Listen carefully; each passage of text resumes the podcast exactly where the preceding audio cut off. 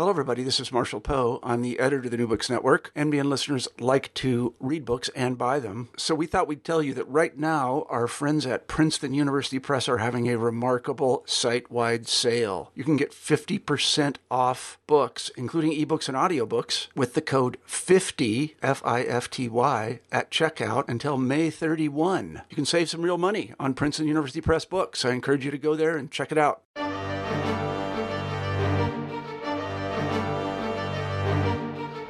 Hello, and welcome back to New Books in German Studies. I'm one of your co hosts, Ryan Stackhouse. Today, we're lucky enough to be.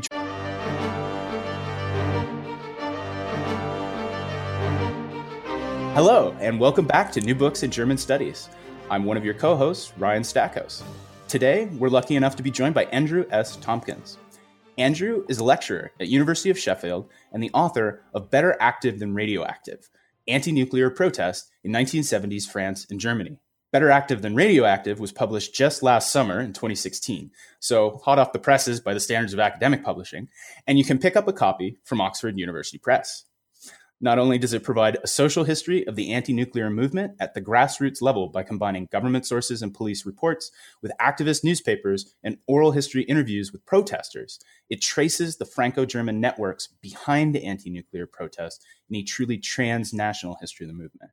No small feat. Andrew has been good enough to join us for a closer look at his book today.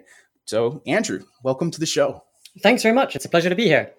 So, before we get into Better Active Than Radioactive, which, by the way, let me say, great title, why don't you tell us a bit about yourself? Thanks. It's not mine, actually, but taken from a slogan from the movement uh, at the time.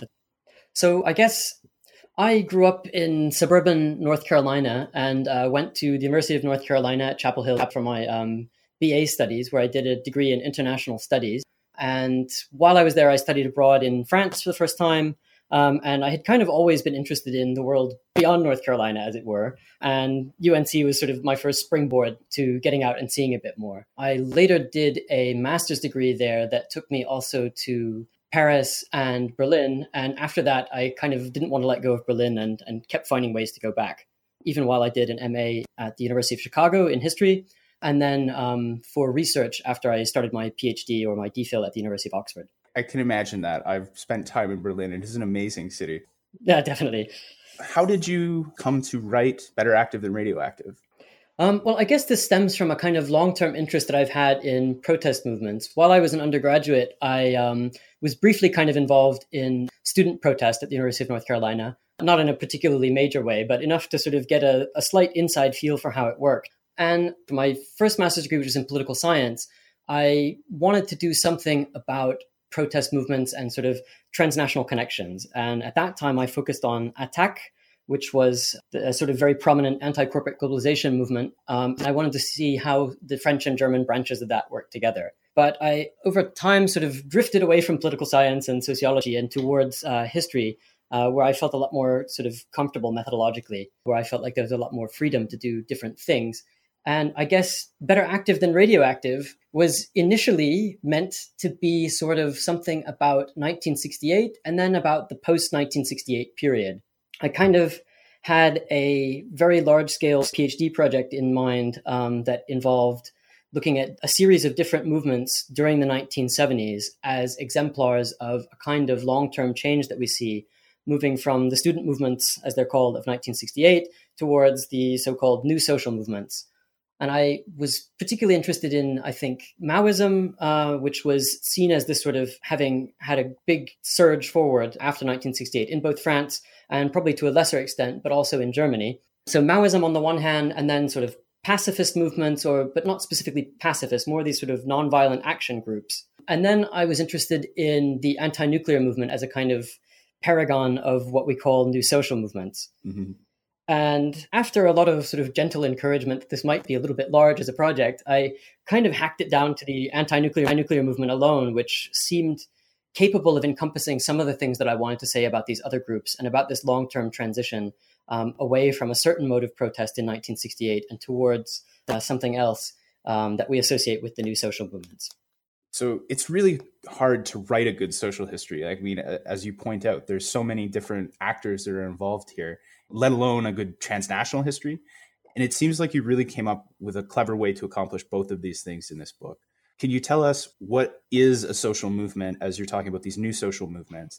And how do you go about explaining something so complex? Thanks. I think what I tried to do with this was I was trying to get away from a certain mode of explaining transnational uh, history, particularly transnational histories of protest, in terms of kind of big leaders, key organizations, or maybe even sort of critical event kind of conventions or conferences or something like that.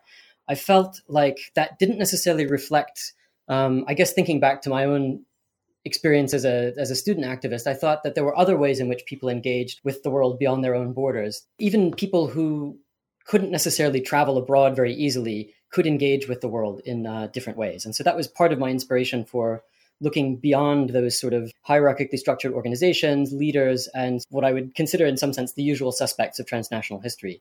I conceived this in terms of a movement which poses a lot of difficulties in sort of describing what that is. A movement encompasses organizations, it encompasses leaders, but it also encompasses casual activists, people who participate sporadically, people who sympathize but don't necessarily always show up at demonstrations or certainly don't necessarily always come to meetings. And I wanted to sort of try and think about how this complex set of people come together. What I wound up doing, I think, a lot of was focusing on protest events. And in the introduction to the book, I kind of lay out this quick reference history of a few major anti nuclear struggles during the 1970s, where I kind of go through the dates and the kinds of numbers that, that showed up at demonstrations. So the protest events wind up being a useful way of charting a certain evolution over time. Um, but it's also about how people participated in these locally organized movements. And that was actually key to the way I conceptualized, or rather, the way the anti nuclear movement conceptualized itself, was very much something that emerged around local sites where nuclear power stations were being proposed. There was a kind of local resistance that emerged almost everywhere, not always with a lot of success, but in, in various constellations. So, when you come to this topic on the face of it, the anti nuclear movement sounds like a single protest issue but you really come out swinging saying that no, this is not the case. So who's protesting against nuclear energy and, and why? There's an awful lot of actors involved in this. So I have already mentioned sort of these local sites are a kind of nexus around which um, protest tends to organize.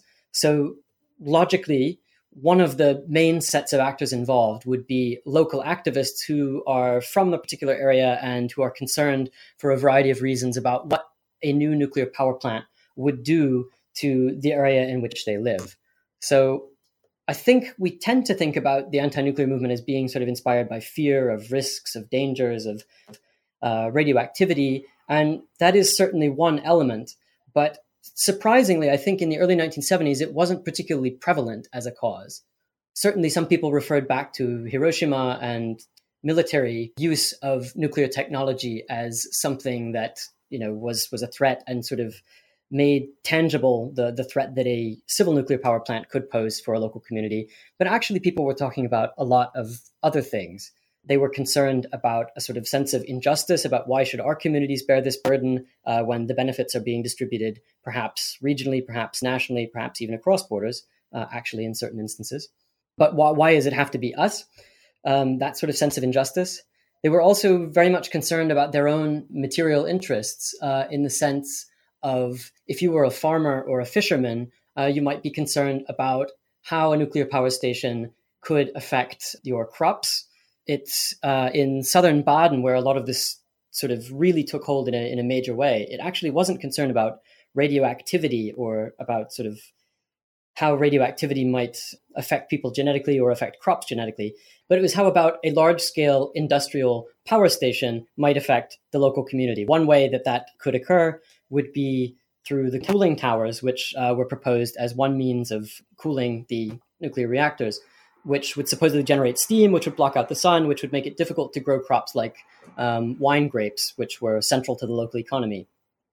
Fishermen, of course, could worry about genetic mutations, but interestingly, um, I didn't see a lot of people who were talking about genetic mutations that would harm people, but that would harm the sales uh, of fish as a product, and that that was sort of the, the key concern. So these local actors were, in some sense, not concerned by, not necessarily so much concerned by the kind of post materialist issues that we tend to associate with the new social movements in the sort of theoretical literature on new social movements, but actually by very material uh, issues about how they um, would financially be affected by it. More broadly speaking, these communities were also concerned about what industrialization would do in terms of pollution, perhaps, but also in terms of where jobs would go.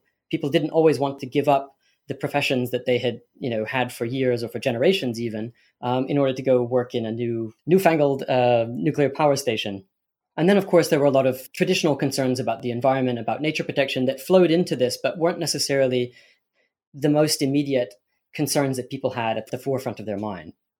So that I think is kind of where a certain mix of initial motivation comes from, but it's in the in the interaction with state um, and industry authorities that most local people are becoming much more vehemently opposed to nuclear energy.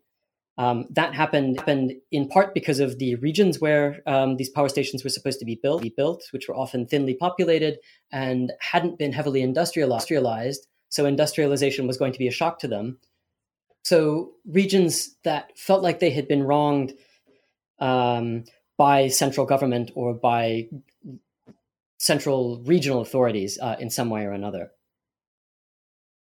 I think also the the frustration that they developed developed at the kind of condescension that they constantly faced from um, um, industrial experts, that sort of thing, exacerbated the the negative feelings they had towards these plans in the first place, and it was kind of it, particularly in places where the state resorted to use of force, such as in Brokdorf in Germany or in Plogoff in France, um, where there was this sort of naked violence of what radicals would have called the police state, um, and what less radical people were completely surprised to see, perhaps for the first term, uh, first time in their lives.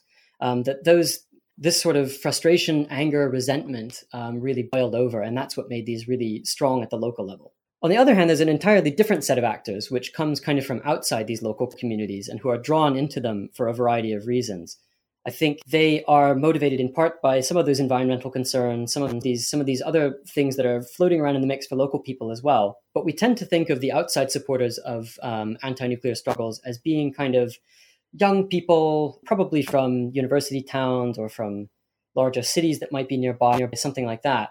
They came in a number of different groups. I think I focused um, again in my study on some of the ones that I thought were representative of change over time but also which were clearly prevalent and part of this movement. So one was these nonviolent action groups for whom this struggle of the Larzac farmers in southern France had been really symbolically important.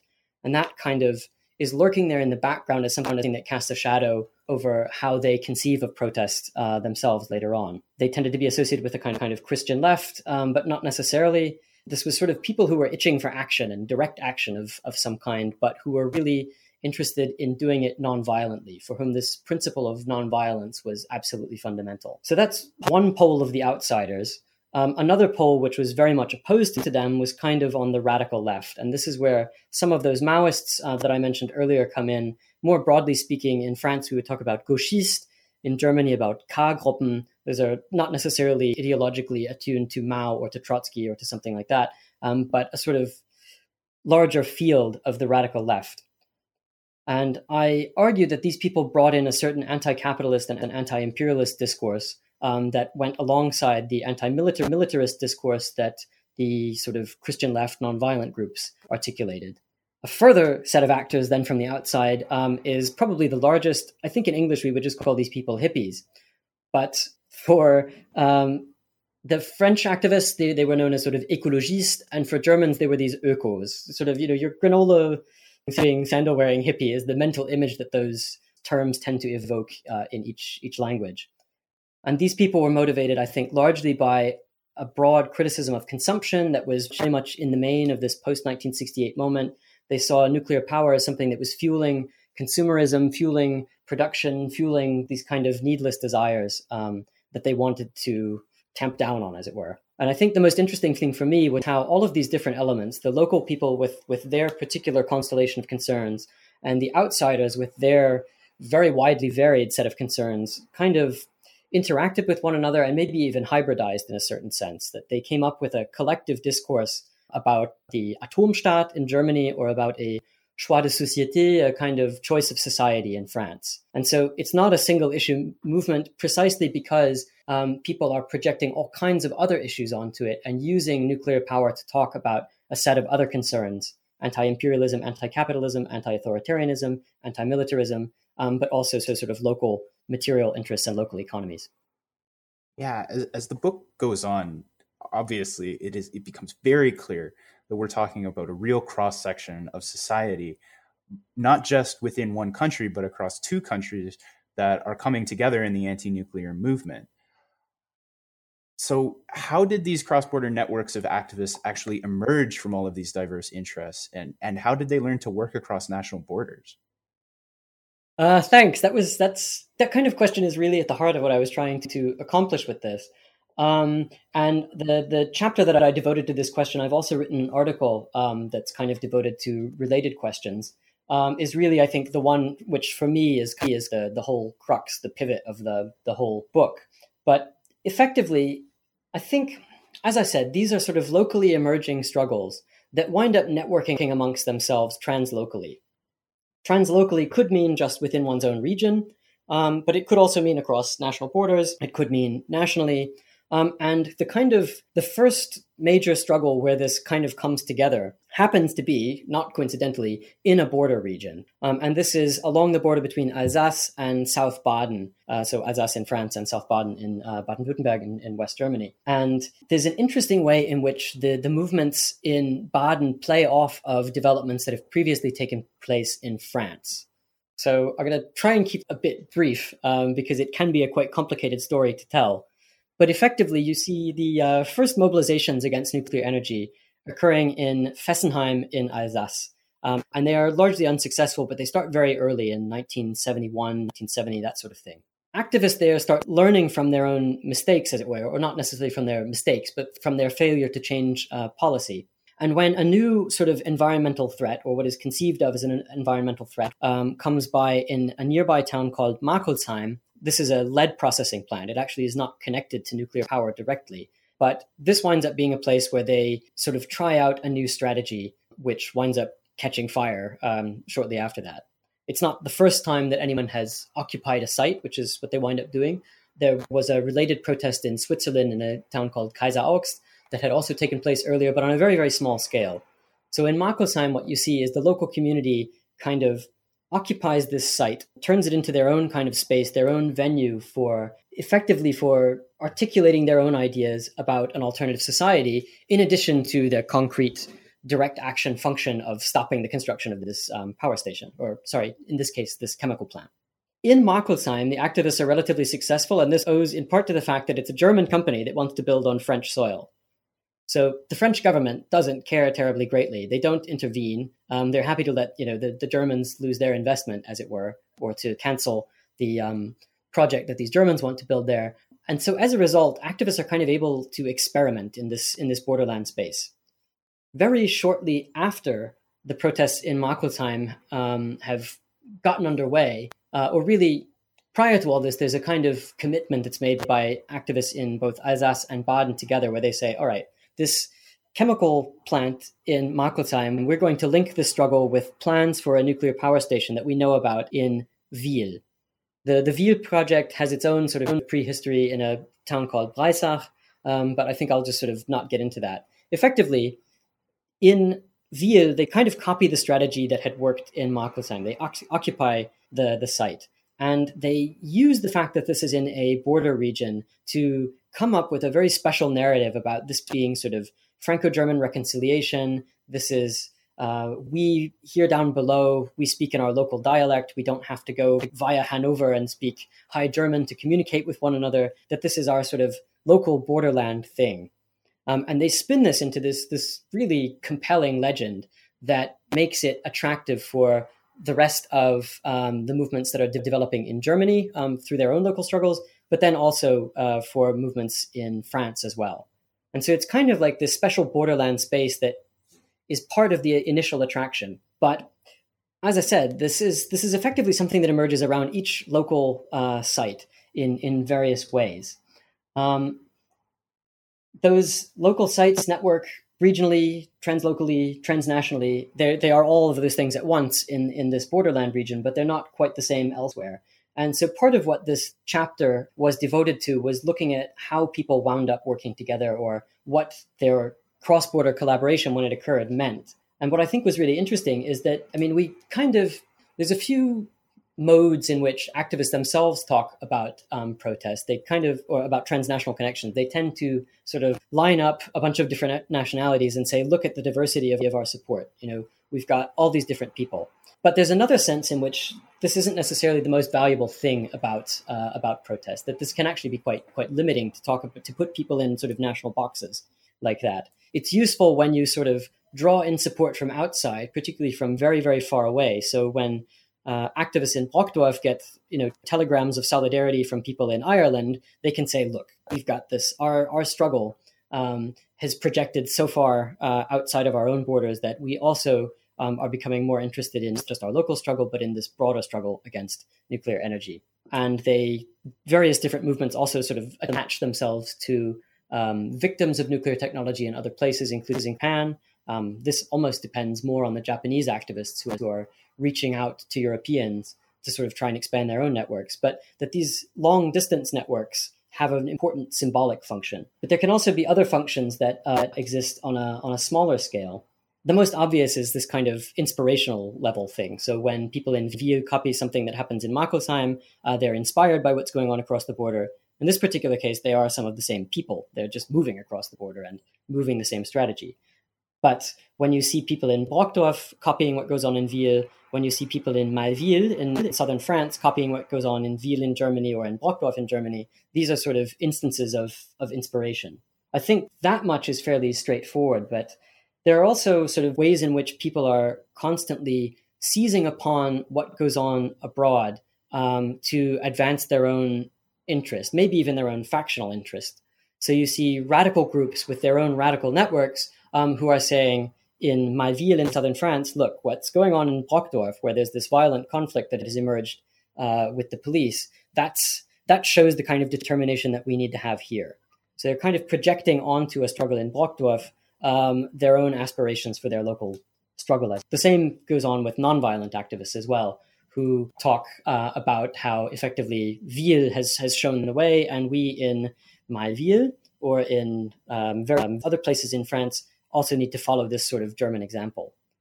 I think the fact that it's in another country about which people know a bit less allows them to sort of mold and shape their understandings of it in a different way than if it were someplace that's right next door or someplace that you're reading about in your own national press constantly and where you have more information. That people use the ambiguities and um, the the things that are hidden from view um, to strengthen their own hand as a certain in a certain way.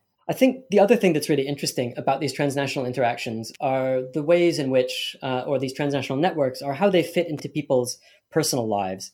So um, I have several examples that I bring up in this chapter of people who have perhaps complex national identities. One could even refer to the literature on national indifference to describe some of them, uh, like Jean Jacques Rettig, this guy from Alsace, a classic area of, of national indifference. But this is someone who very much acts on both sides of the border. He is a major motor of protest around Fessenheim, uh, around Marckolsheim, and then he sort of brings his expertise and his ideas to this struggle in Wyhl on the German side of the border. He is definitely not the only one, though. I think he's interesting as, as this kind of hybridized person who feels comfortable acting on both sides. A lot of other people don't feel so completely symmetrical in their in their loyalties. So I talk, for, for example, about a couple of um, people who grew up in Germany, one of them German, one of them actually uh, British in nationality, um, who were quite uncomfortable with their relationships to German identity on the one hand, uh, or this sort of discomfort of being kind of in between places, having grown up in a different place. And for them, I think activism, getting involved in anti nuclear protest, and particularly using this sort of transnational aspects of their own identity to establish networks across borders, um, that was something that helped them turn a difficult aspect of themselves into something positive, something that they could use. So you mentioned the use of dialect and, and local identity in the construction of these and uh, these protests. And I think one of my favorite things about this book is the way you point out how urban spaces like Paris and Berlin have dominated our memory of the social movements that came out of 1968. But then you go on and you're talking about how a lot of these people in the anti nuclear movement are coming from the cities to the countryside to protest and beginning to compare these places as, as, as they're experiencing them. How does rural space and ideas about rural space and nostalgia shape the movement? Um, I think this is one of the really interesting things about the 1970s as a period. Um, some of this has to do with sort of after effects of 1968. Um, some of it has to do with the, the broader economic changes that are uh, going on that make agriculture a less and less attractive field and stuff like that. But there's this kind of nostalgia for the rural that emerges in the 1970s and finds all kinds of different articulations.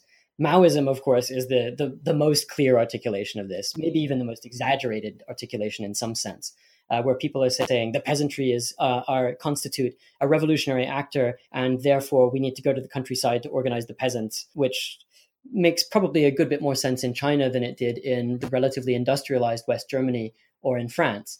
But um, at the same time, there's this this kind of fascination with the rural that that I think is a clear part of the 1970s. And that plays on long-standing tropes that have existed since far before that um, about sort of well, contradictory tropes too. On the one hand, you've got the idea that farmers are reactionary, these God fearing, uh, repressive people stuck under the, the, the, yoke of the monarchy, the clergy, or the aristocracy, or something like that. Um, but in the 1970s, people tend to read according to an exclusively positive tradition, which is sort of the idea of rural authenticity, um, maybe a sort of Rousseauian idea of rural spaces being uh, utopian, maybe more democratic, something like that. Um, and it's this notion of authenticity that just surges forward in, in the 1970s. You have these back to the land movements. You have um, that converging with this kind of Maoist long march idea, uh, not, not necessarily in the sense of Mao himself having done it, but in the practice that French uh, activists and some German activists engage in it, where they go to more remote spaces um, to try and work with the peasantry. Or in Germany, I think you see this articulated more in sort of urban and semi-urban spaces where people are going into the factories. Uh, we think of Joschka Fischer and Revolutionärer Kampf around um, Frankfurt, but in France, this is a bit more. There's a bit more movement in the in the rural space, and I think that has a certain resonance too for people in in Germany. In any case, the the rural gets valorized in, in these these particular ways at the same time that the local is becoming valorized. And in fact, this this idea that local activists are more authentic, they're more valuable, their concerns are more important because they are directly affected. That is something that's absolutely central to the anti-nuclear movement. This sort of claim to authenticity in local spaces is part of uh, a claim to authority within the movement, and that's something that I talk about in relation to violence um, elsewhere in the book. But sort of here, that's that's part of the attraction for people is they they want to go out to these rural spaces and and sort of experience something more authentic. That's that's how they're conceiving it at the time. That doesn't mean that they necessarily understand very well where it is that they're going to, um, particularly as there's lots of projections about what you know these these farmers who, on the one hand, could be you know horrible God fearing um, conservatives, but on the other hand, are the kind of Bauernkrieg, Jacquerie kind of um, peasants in open revolt kind of things. And I think the interactions between urban activists and rural activists are really indicative of. I mean, it's it's almost a, a, different country unto itself. The the countryside. There's there's a sense in which the misunderstandings and the projections that you see between France and Germany, between those two countries and other countries, also have a kind of reflection in the way that people from the city project certain ideas onto the countryside and in some to some extent vice versa. But so part of part of the complexity of that interaction has to do with for example religion which um, urban activists particularly left-wing urban activists are more inclined to dismiss until they until they discover that in fact, uh, effectively it is religious structures that sort of shape the organization of protest in in some in these communities so, for example, you know, people have their meetings right after church in a small town like Wyhl because that's when everybody comes together. Or it's um, associations, long-standing associations that um, are have been fostered under the auspices of the church, such as the um, Jeunesse Agricole uh, Chrétienne or Catholique, I can't quite remember, um, but this sort of like Catholic Christian um, agricultural organization, which winds up being sort of the space in which rural activists cultivate the um, kind of activist abilities that they're going to put to use in the anti-nuclear movement. Part of the um, other aspects of the projection are this the sort of idea that that local people are somehow more clever, um, that that they that these people out in the countryside have a, a special knack for protest, and I think when you actually look at what goes on, certainly some people were able to express those natural abilities that they had. And one of one of the interviews uh, that I one of the interviewees that I spoke with says something about natural talents emerging in in, in this struggle. But uh, in many cases, actually, activism and the rural world were a difficult fit. People who had to do time-consuming farm work and get up early in the morning uh, weren't necessarily able to uh, deal with a kind of round-the-clock occupation. And from that emerges a kind of mutual dependency of local actors from the rural world and outside activists from perhaps more urban spaces, where there's a lot of tensions between them, particularly when, when you have these long term site occupations like you have in Wyhl. That there's a lot of misunderstandings about maybe sexual mores or about relationships to violence, those sorts of things that lead to conflict or lead to, if, not, if nothing else, they lead to a kind of shock and one of the one of my favorite interviews, I really enjoyed doing the interviews for this project. That was that was probably the most rewarding aspect of it. But one of the interviews that I really really enjoyed was with a woman who grew up in the countryside and who talks about having been confronted with this very unsettling, destabilizing protest movement that kind of came into her local community. Um, and how that transformed her relationships within her hometown, her relationship with her husband, with other people, and how that gave her a sort of new set of friends and an additional community to tap into. And how it also sort of pushed her politically from a sort of center. She she herself says that she wasn't uh, far right like her parents were. I think she probably moved in a more mild way from maybe a center right to a center left position. But she talks about this as being a sort of transformative experience with her encounters with the anti-nuclear movement and also with feminist movements that were associated with that, that sort of thing. I guess one last aspect uh, to touch upon with the sort of rural world um, is the way that space functions differently there. Um, and particularly when it comes to demonstrations, if you have these really, really small towns uh, where suddenly a whole lot of people from outside swoop down in on it, um, they may have different expectations of what protest looks like than what these local people do. So that there's a certain sense in which people from outside don't necessarily know the lay of the land in some of these rural areas where they where they go to protest. They don't necessarily know how police are going to react. And one of the most interesting and most difficult cases that I looked at was a major protest in 1977 in Malville in southern France, where someone was actually killed um, during the demonstration. Not the kind of thing you expect at any any environmental or environmentalist protest, um, but there's a lot of factors that contribute to the violence of that uh, situation. But one of them is that people are just completely out of their element. Urban protesters um, are walking, you know, trudging through the mud uh, for miles and miles. They don't know where they're going. The local leadership in this particular case was not particularly well organized, um, and that led to problems of communication. So you've got a certain leadership problem. You've got the fact that people are out of their element, and this contributes to a, a general atmosphere of confusion in which any kind of violent misstep is capable of having much more serious consequences. So, you raise the point of violence, which is a, one of the main dividing points of the movement. It, it, really is, you presented the issue that the movement splinters over in the late 1970s and early 1980s. What caused this schism, and what role did violence play in anti nuclear protest? Um, this is actually the longest um, uh, chapter of the book, uh, the one about violence, because I think it was a very difficult one to deal with. The conclusion that I come to is that I think there were committed, principled, nonviolent activists on the one hand, and also people for whom it was part of their principles to put up vociferous resistance, violent if necessary, um, on the other, and that these were not really they couldn't be combined effectively at the level of rhetoric, but in fact, they coexisted with one another and in some ways complemented one another in terms of where the movement went. Um, that has the potential to sound, I think, very um, controversial, and I don't want to come out saying that I'm in favor of violence or something like that. But I think what happens is that the fundamental contradiction at the level of principles, at the level of morality, um, at the level of discourse, kind of gets pushed into the background over time. Um, this is in part a result of the fact that there's an escalation of violence um, that's fairly fierce and fairly quick um, between 1975 and 1977.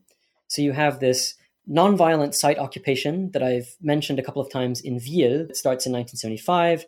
In 1976, you have the first protests in Brokdorf.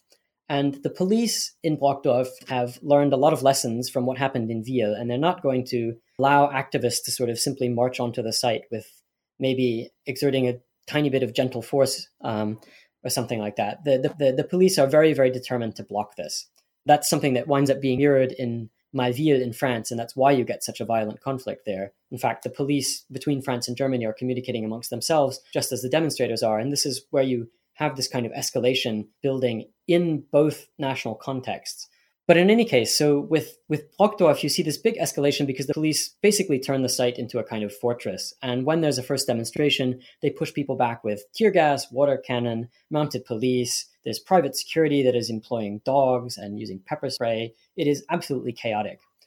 And people aren't quite sure what to do with this at this point. The nonviolent site occupation as an idea is something that they're not willing to let go of when this first demonstration occurs in Brokdorf in uh, October 1976. They're still clinging to the idea that something like in Wyhl can happen, that if we just get onto the site, we can hold it for several months. In Wyhl, they held it for about um, uh, six months or so before negotiations were carried out and then kept the place you know, watched over um, for a time thereafter. There's this idea that we can we can make it work here even though we're facing very different circumstances. And this attempt to have a nonviolent site occupation just completely um, fails in the wake of the police uh, escalation of things. So uh, in Brokdorf, you kind of quickly get a stalemate between um, nonviolent um, tactics or this this attempt to do something nonviolent and the kind of violence um, of the state quickly gets matched by uh, a certain violence on the part of demonstrators who are just mad as hell and not going to take it anymore as it were. And so the, the second demonstration that occurs in Brokdorf, which is only two weeks after the first one, this winds up being quite quite violent, and everybody, both police and demonstrators of all stripes, are kind of scared at this point, and they kind of take a step back. The next demonstration takes place in Brokdorf, and I, I realize this risks getting lost in the detail, but part of what I'm saying here is that each demonstration builds on the last one, both locally and also in terms of what's going on in other places. So the next major demonstration that occurs in Brokdorf is one where activists can't quite decide on a tactic and they kind of pull back and refuse to engage in, in too much violence, but that tension is still there. And it explodes once again a month later in another town called Grohnde, where um, a different conception of violence is used by a kind of Maoist groups. And effectively, you have this kind of back and forth between nonviolence and violent tactics, and it's slowly escalating over time. By the time you get to Malville, as I said, the police as well as the demonstrators are talking to one another across borders, and this massive escalation based on the fact that French police are expecting violence from German demonstrators and um, are ready to ready to stun grenades into the crowd um, at the drop of a hat there. And this reaches an impasse uh, after Malville and after another demonstration in Kalkar, where basically the same point is driven home um, that mass demonstrations aren't going to continue to work as a, certainly not as a means of getting onto the site and um, occupying it as a form of direct action. And so there's this kind of phase of experimentation that takes place between 1977 and 1979, where nonviolent activists are trying boycotts and these sort of creative, media savvy actions. Uh, and more violent groups, or I guess more radical groups, they wouldn't conceive of themselves as violent. They would conceive of themselves as militant they are engaging in more intense sabotage um, and, and things like that. And there are a couple of cases where this spirals out of control, but they are rather marginal. Effectively, when you get to 1979, 1980, people kind of realize they have to cooperate again. So this separation between nonviolent activists doing their own thing with their boycotts and their own actions, and violent activists doing their own militant activists doing their own thing with sabotage, they kind of neither one of them is strong enough on their own to carry the movement forward. And so they wind up having to cooperate again. And they do so, but with lots of tensions and with lots of contradictions. And to make kind of a long story short, what ultimately happens is they wind up protesting alongside one another and looking the other way a little bit when it comes to small infractions against a kind of nonviolent um, understanding of what's going on or to sort of accepting the idea that whether protest is nonviolent or not, it has to be successful, and therefore we have to cooperate. So after 1970, the informal networks of activists you focus on throughout the book begin to head their separate ways. How does the anti nuclear movement change after the 1970s, and, and what was its legacy really moving forward? I think this is one of the most complicated questions because I don't think that the anti nuclear movement has one legacy. In fact, part of the way I tried to conceive of this book was I wanted to look at the history of a large scale and contradictory social movement that had a lot of different potentials within it. And so when it comes to sort of drawing out what the legacies are of it, they, they have to be plural, they have to be multiple. So um, I tried to trace this in two relatively separate domains, one being the sort of political changes that it instituted or to which it contributed, and the other being the sort of personal changes in the lives of activists themselves. The, the broader background, of course, is that France winds up going significantly nuclear uh, or remaining um, on target with the plans that it has already elaborated in the early 1970s to continue constructing nuclear power plants. Whereas Germany kind of draws back and says, all right, well, we're not going to build the, everything we said we were. And they wind up having to close down a couple of projects, including, uh, in a particularly humorous way, um, this one at Kalkar, which is meant to be um, a fast breeder reactor, a really special high technology kind of reactor that winds up being sold eventually, um, having never gone into operation. The premises wind up being sold to a theme park operator. And so um, now they have like a, a, carousel that's in the cooling tower and you can you know spend the night in a hotel that is the would have been the control center it's you know it's almost a parody of of, of what nuclear power was supposed to be in that sense. So France and Germany kind of slowly split apart in terms of where high politics takes them um, as a result of decisions by um, Mitterrand and Kohl, uh, as well as in Germany, of course, you've got regional players who are involved in these decisions to a much greater extent than, than France. And it makes it easier for construction projects to be blocked in Germany than in France. It's not exactly a complete success story either in Germany, uh, in, in Germany uh, either, where um, you have certain nuclear power plants that people have fought really, really hard to prevent from being built, such as Brokdorf, um, and construction goes ahead. Um, and they basically, the activists kind of lose on paper in terms of achieving their stated goals. They do not kind of win. But even those activists, almost to my surprise, even those activists feel like in the long term they made a political difference. They made that difference in part by changing political discourse, by pushing society in a different direction, and by talking about kind of alternative energy, solar power, trying out new ideas. That's kind of one of the, the broad domains of success uh, in the field of politics. The bulk of what I have to say about political legacies of the movement, though, I'm not I wouldn't necessarily characterize it in terms of success or failure. I would say that this is different traditions that come out of it. So, on the one hand, I think everybody knows that the Green Party, particularly the highly successful West German Green Party, feeds off of the energy that has gone into the um, anti-nuclear movement. Um, that this this winds up being their launch pad for becoming a, a meaningful player on the parliamentary political stage in West Germany. Interestingly, it's worth pointing out that this idea was sort of tried out at the local and at the national level in France before it was tried out in West Germany. But the political structures are different in France, and it becomes it's it's not possible for them to sort of take hold the way that they do in West Germany, where, for example, uh, getting elected to a regional parliament uh, is a lot more meaningful and a lot easier to do. But in any case, so the Greens are one of the big political legacies that I think everybody knows about. And because I think that's well known, I devoted part of what I had to say about that to talking about how this was actually quite a controversial decision and that the development of the Green Party was in some ways not intended to become party. I mean, Petra Kelly has this idea of it being an anti-party party, and even before Petra Kelly, there's there's plenty of people who are saying what we want to do is we want to get our message out. We don't want to play the parliamentary political game. And so I, I devoted uh, a lot of my space about the Greens to sort of talking about the complexity of their emergence. Um, that's not passing judgment on them, um, but it's just sort of to maybe add a bit of nuance to, to, a story that people already know. In parallel, I identified a couple of other different um, traditions, political traditions coming out of this. Very briefly, um, one of them is the considerable decline of the radical left, particularly if we think about West Germany, the decline of these K-Gruppen, these um, KPD, uh, KB, various various groups that all begin with K. Basically, they decline in part because there's a split over the Greens, but I don't want to overstate the the importance of the Greens in this. I think they were already declining in a certain sense in the wake of competition from the so-called new social movements. That people were starting to get drawn into anti-nuclear protest, to feminist movements, to uh, gay liberation, those sorts of things, in ways that made it difficult for the K-Gruppen to sustain themselves. And so part of this is the K-Gruppen themselves wind up being quite dynamic. Um, by the late 1970s, they wind up trying I wouldn't say cynically. Uh, some people would claim that this is an entirely cynical ploy, that they're sort of trying to start co opting issues of other groups um, to draw people in.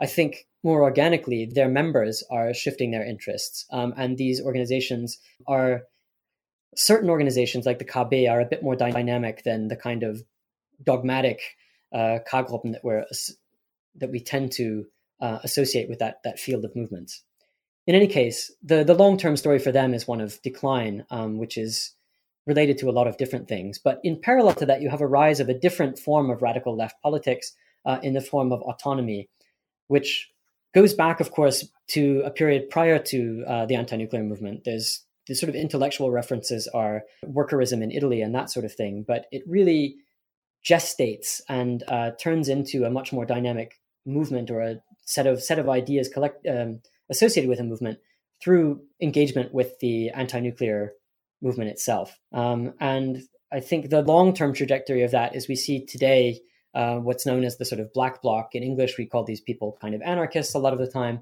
Um, but there's there's a long-term tradition that has gone past through the anti-nuclear movement and expanded greatly the scope of what it considers uh, and how it acts through its engagement in the anti-nuclear nuclear movement. In parallel with that, you have um, the sort of spread of nonviolent practices well beyond just these nonviolent action groups.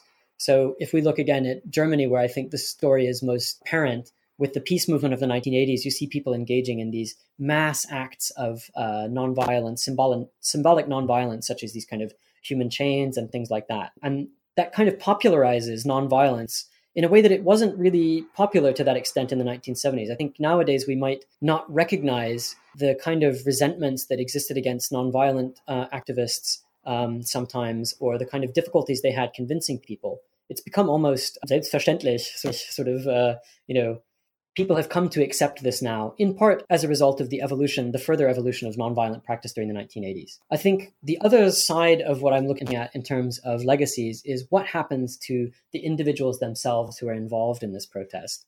On the one hand, you have you have, I think, a lot of difficulties that people don't necessarily perceive, particularly when we talk about this movement as a kind of success story, something that, particularly in Germany, that seems to have changed policy over the long term and and that sort of thing. It it seems perhaps much happier than it actually was for the people who were involved in it, um, some of whom devoted years of their lives um, to trying to prevent the construction of a nuclear power plant that in the end was built, or even in places where they did manage to stop um, a nuclear power station from being built, that this took a toll on families, on family relationships, on interpersonal relationships in a lot of ways.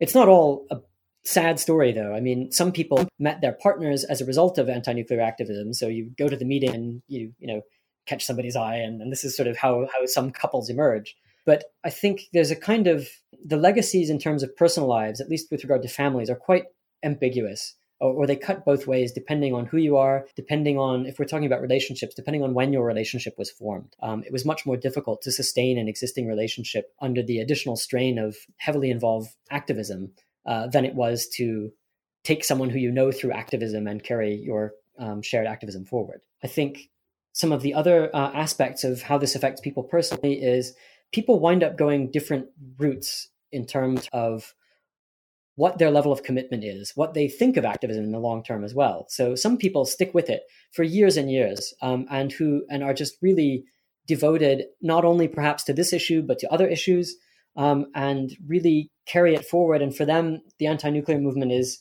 is but one stage in a long-term process. For other people, this was something that they did. They did for a brief period of time. They felt like they took something from it, perhaps, or they left unhappily for whatever reason, and then they moved on.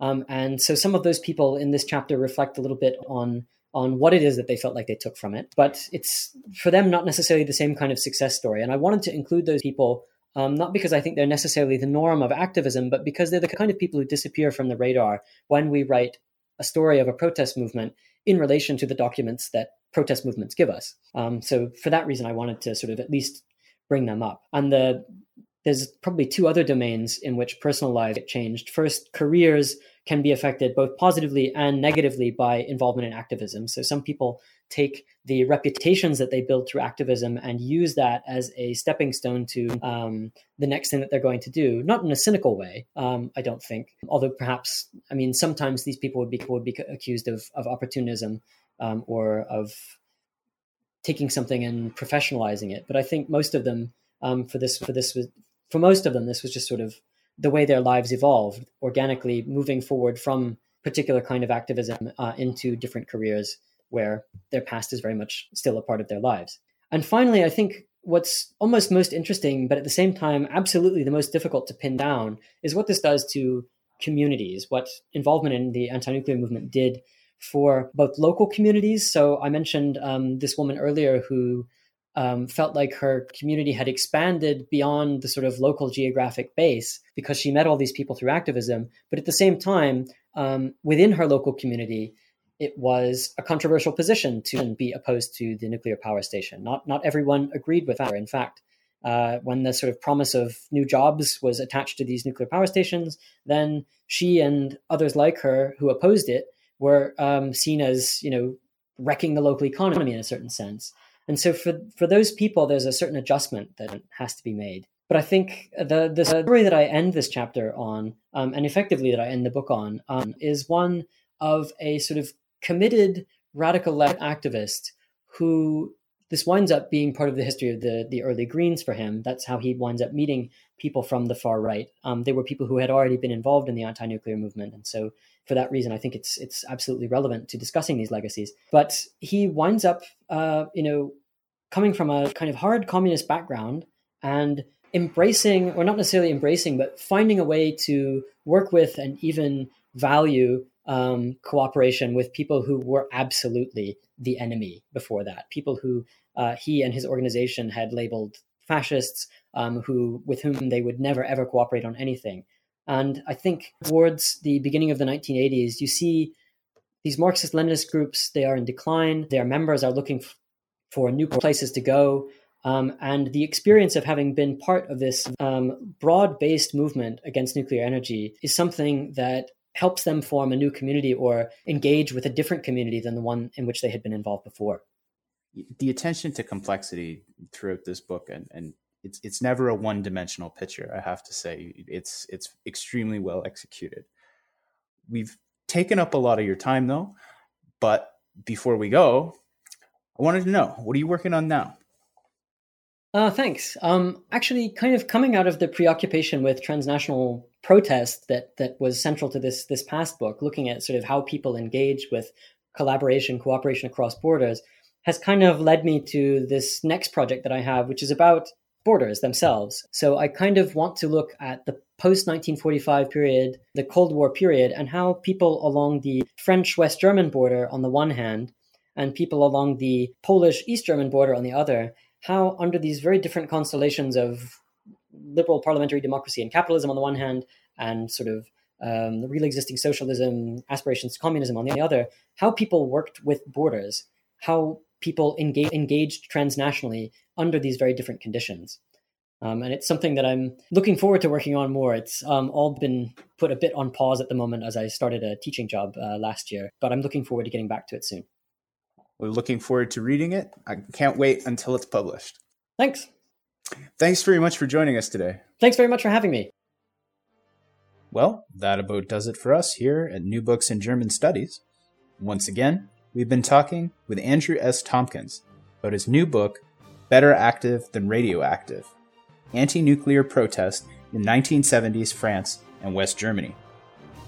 It's available from Oxford University Press, published 2016, and if you think you might be interested in picking up a copy, consider using the link in the blog post.